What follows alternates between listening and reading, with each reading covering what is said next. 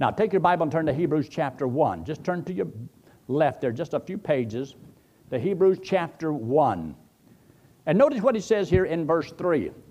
Verse 3 is a wonderful verse to show you that there is no such place as purgatory. It's not in the Bible. But notice what he does say about something that's very important. See there in verse 3? Referring to Jesus Christ, who, being the brightness of his glory and the express image of his person, upholding all things by the word of his power, when he, Christ, had by himself purged our sins. Now, he already did that. He did that. Sat down because the work was done. You see, you don't have to go to a place and have people pray that you get out or pay money to shorten your time there. That's religion, but it's not in the Bible. People may mean well, but it's just not the book. Because, see, when you believe that it's by your works, well, now you're open to determine what kind of works. And this is what separates all the religions. They require different things, but they still require it. You see, not all religions require exactly the same thing. But whatever it is, it's what you have to do. And that's the poison. To go to heaven, there's nothing that you have to do except trust Christ as your Savior. Anything other than that makes it a false message. So, should we join the church? Should we live right? Yeah, not to get to heaven. Going to heaven is free. It's the gift of God. That's to show us how much God loves us. What we do because of that is to show how much we love God, but we don't have to love God to go to heaven. We're going to heaven because God so loved the world, God loved us. We should love Him, but a lot of people don't love God. They love themselves. You can love your church and not love God. You can love the preacher and not love God. Well, sorry, a little bit, but, but it ain't going to help you none. Not of works. Now, take your Bible and look in the book of Acts, chapter 13. Acts, chapter 13. Acts chapter 13, these two verses, I'll knock your socks off. These are awesome verses. They are very, very important.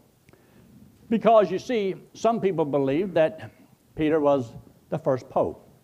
Okay, let's just Go along with that, there. because that's not going to be a heaven and hell issue whether you believe it or not. I don't believe it, some people do. I don't believe it was ever in Rome, some people do. But you'll find out that Peter and Paul preached the same message.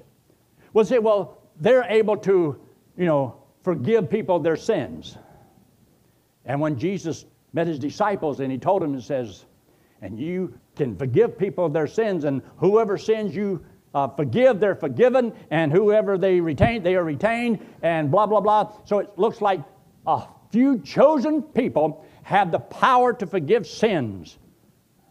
It looks good, sounds good, but you ought to see what the Bible actually said. So whenever he told them that, the book of Acts explains what he meant because watch what they said. Look what they said and how they said it to let you know what he was talking about and what that really means in Acts chapter 13. Look at verse 38, where he makes the statement Be it known unto you, therefore, men and brethren, that through this man, referring to Christ, is preached unto you what?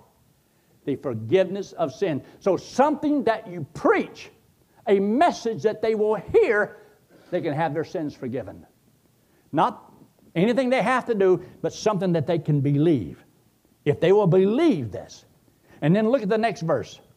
And by him, Christ, all that believe are justified from all things from which you could not be justified by the law of Moses, not by your works, but you could be justified by just believing. Just believing. No works. He says, which you could not be justified by the law of Moses. That means keeping the law. That means trying to earn something. God says it's free.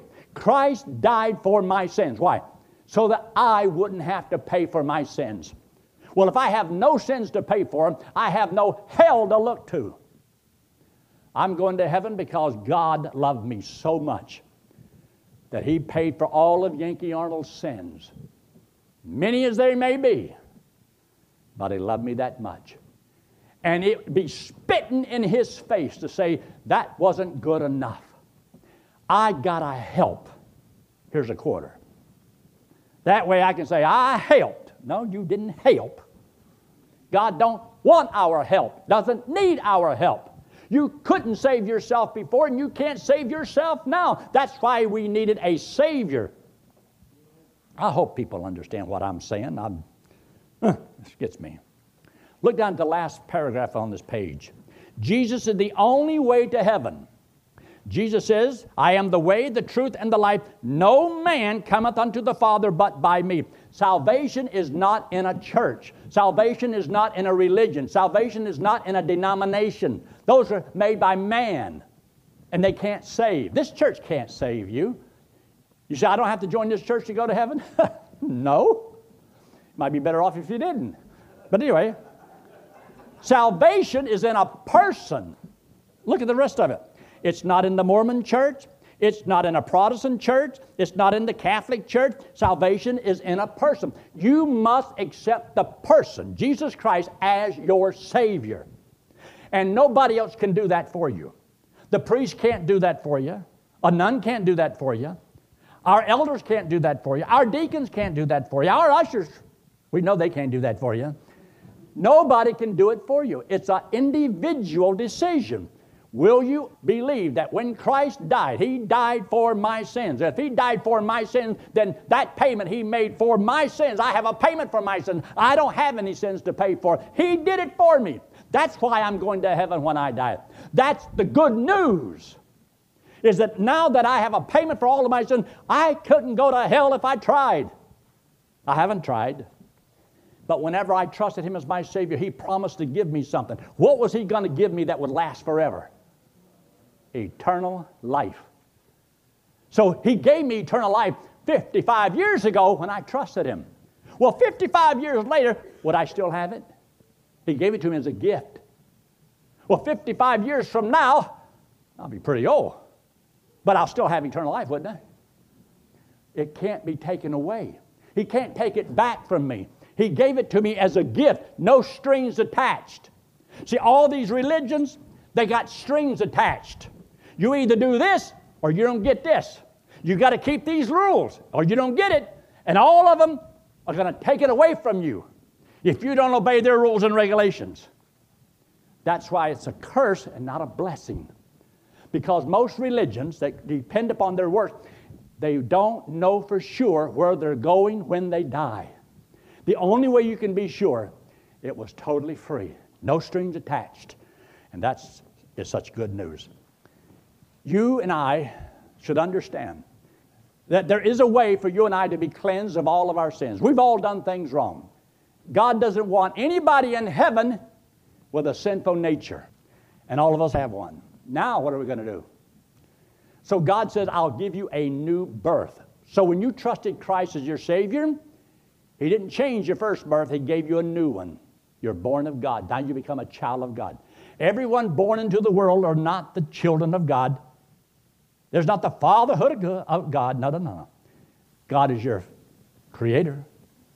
You're a creature created by Him, but you, you're not His child. He is not your father till you're born into His family. So the day you trusted Christ as your Savior, you are born into God's family. Now, in Colossians in chapter 2, I think you ought to look at that verse in the Bible because you'll say, that's not in the Bible. Yes, it is, and I want you to see it. The book of Colossians Colossians chapter 2.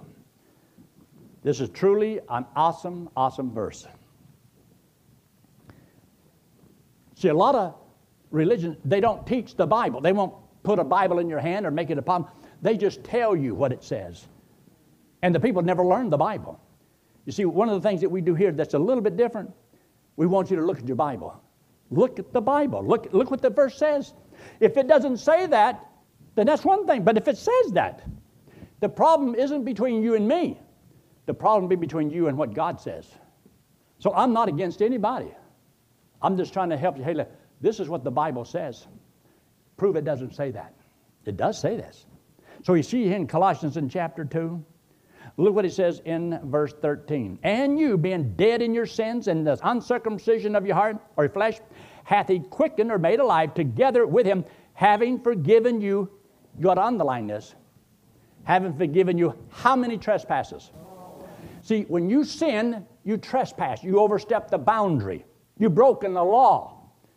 God has forgiven you all of them. So if God has forgiven me all of them, why do I have to confess my sins to a priest. You don't. But it sounds good, and it means power. It's mysterious. It's like I can do something. You need me. You need me.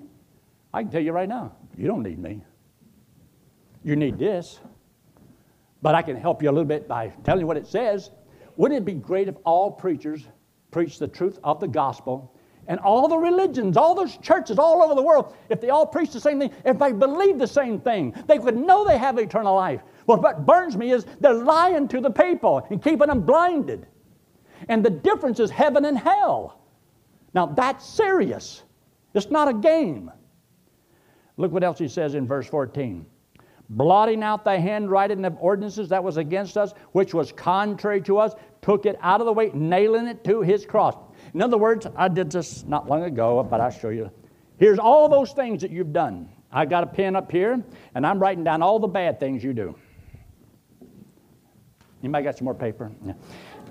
And I'm writing down all these bad things you do. Well, God says, all these sins of yours, when Christ went to the cross, He took everything you've ever done, all the things that were against you, that would keep you from getting into heaven. He took it and nailed it to his cross. And he died and paid for all of your sins. And the only thing he wants you to do is, will you believe he did it for you? And if you'll believe that and rest upon that payment that he made, you get to go to heaven. And you can say, I know I have eternal life. I know I'm going to heaven because of what Christ has done on the cross for me. Now, look there in Hebrews chapter 10. Hebrews chapter 10, verse 14. Just turn to your right just a few pages, the book of Hebrews, chapter 10. These are awesome verses that you need to understand. And notice what it says here in verse 14. Chapter 10, verse 14 says, For by, get this, one offering he hath perfected forever them that are sanctified. Those who trust Christ as their Savior, they have been made pure and holy because God, like, washed them all their sins away. You've been made pure and holy. Now, if you look at me, you see an old sinful man. And I look at you, I do too.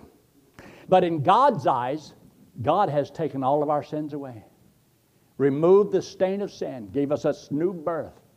And He sees me as His child, a perfect child of God and I'm good enough to go to heaven.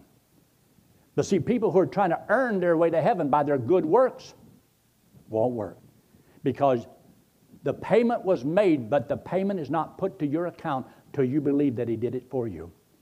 For God so loved the world that He gave His only begotten Son, that whosoever what? Believeth. When you believe it, that payment He made is put to your account, and God sees you without your sin.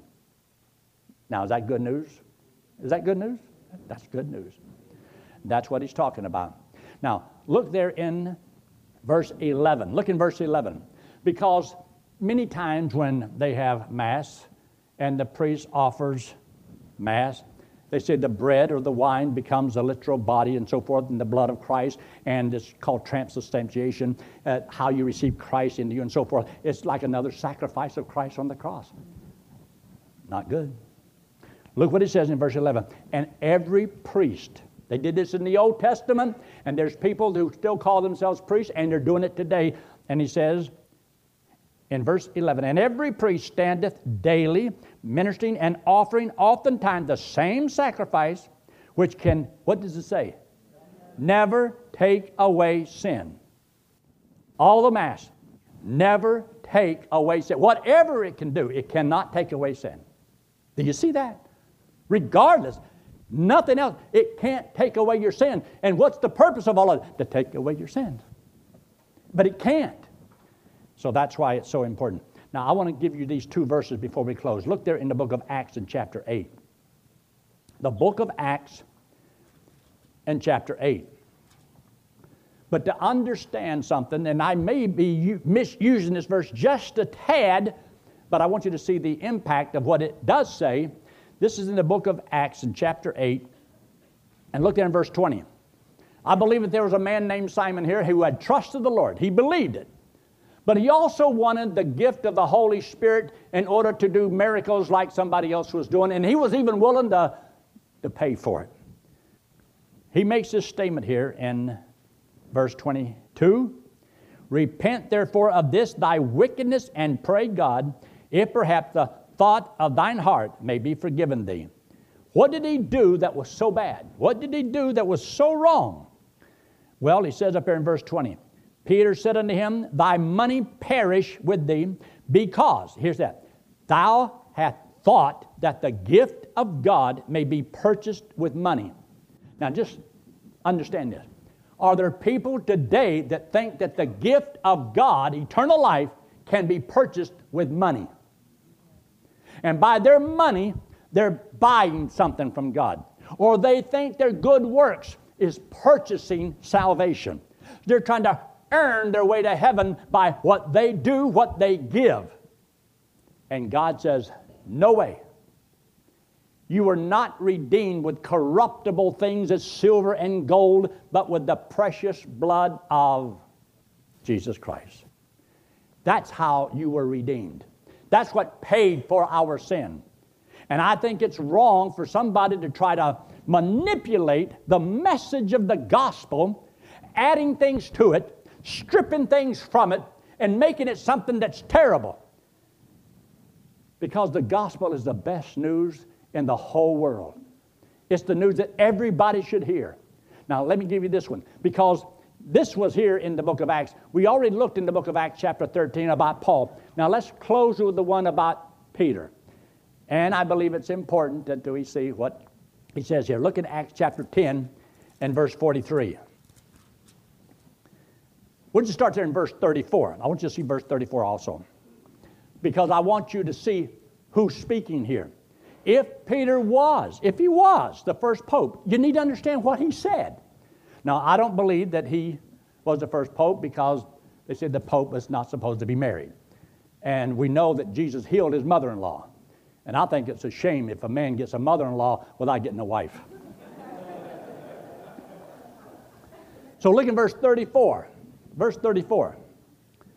He says, Then Peter opened his mouth and said, Of a truth, I perceive that God is no respecter of persons. Then you go down through here and you notice what he says. He's given the gospel, and now notice what he says here about Jesus Christ. In verse 41, not to all the people, but unto witnesses chosen before of God. These are those he witnessed to after his resurrection from the dead. And verse 42 and he commanded us to preach to the people and to testify that it is he which was ordained of God to be the judge of the quick and the dead, the living and the dead. And verse 43 and to him give all the prophets witness. That means the Old Testament prophets preached this. Now, he's preaching this that through his name, Jesus, whosoever, anybody, believeth that's all it says. In him shall what? Shall receive remission of sins. It means your sins are taken away. You did them. I did them. We're guilty, but we don't have to pay for them. Somebody stepped in and took my punishment. And he made that payment for everybody in the whole world and says, Go into all the world and preach the gospel. This good news, how their sins can be forgiven if they would only believe.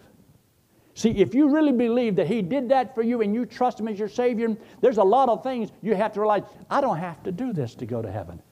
I don't have to go to church to go to heaven. I don't have to give money to go to heaven. I don't have to live right to go to heaven. I'm a sinner. That's what I am. Christ died for sinners.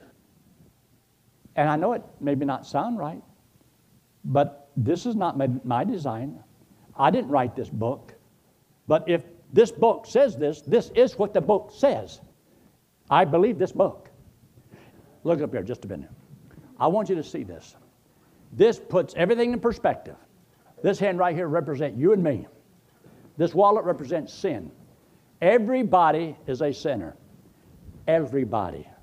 There is no righteous people in this world. We've all done things wrong, everybody. But the Bible says we committed the sin and we have to pay for it. And the wages of sin is death, eternal separation from God. So the world is guilty, and we're just waiting for the day of execution when we leave this world. We were born in sin, we live in sin, we die in sin. We're going to hell. But God says, I love you. I want you to go to heaven. I want you to live with me. He says, In heaven, He says, it's a perfect place. It's perfect, I'm perfect, and I want you to come. But you're not perfect. In other words, it's a way of God saying, You're not good enough to come. You can't come. Because if you come, you're going to be bringing that with you. And I hate sin. God is holy. And so, therefore, he says, because of sin, we can't get in. So he says, you cannot earn eternal life. You can't change the situation. If you started being good from now on, what you going to do with what you've already done? You already messed up. We're all sinners, but God loves us. And this is the part I want everybody to understand. God loves you.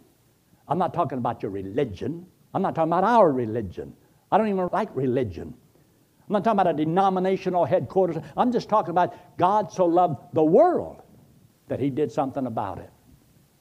And this hand represents Jesus Christ. He's the Lord God in the flesh. Remember, we said there was a few things that we all believe the same?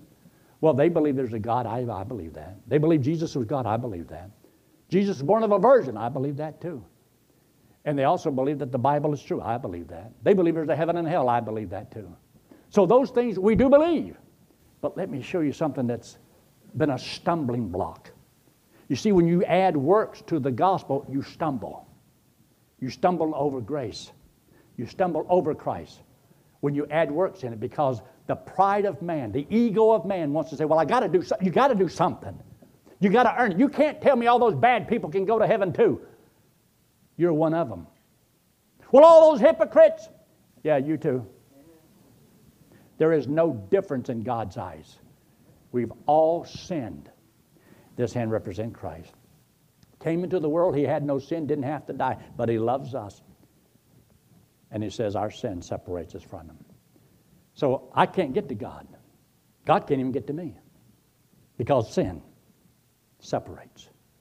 So Jesus Christ took all the sin of all the world, paid for it on the cross, came back from the dead. And he said that if you and I, if we would believe, he did that for us.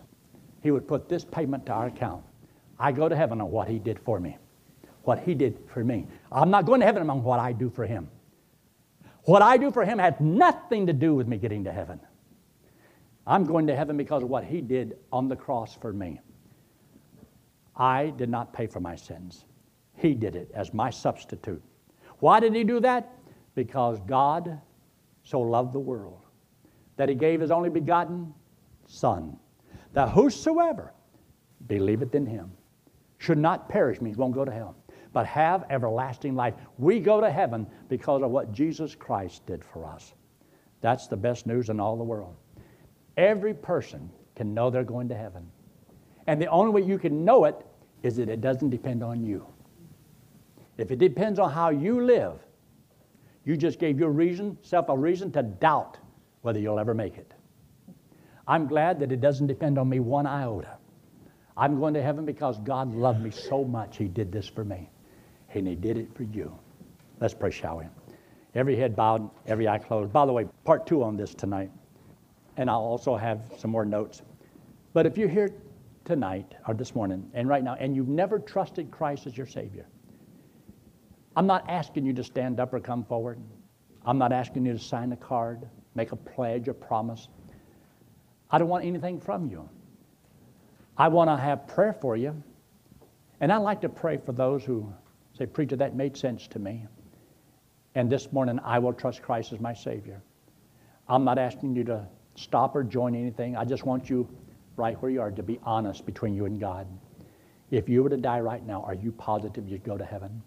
If you're not sure, would you right now say, That made sense to me, and I'm going to trust Christ as my Savior this morning?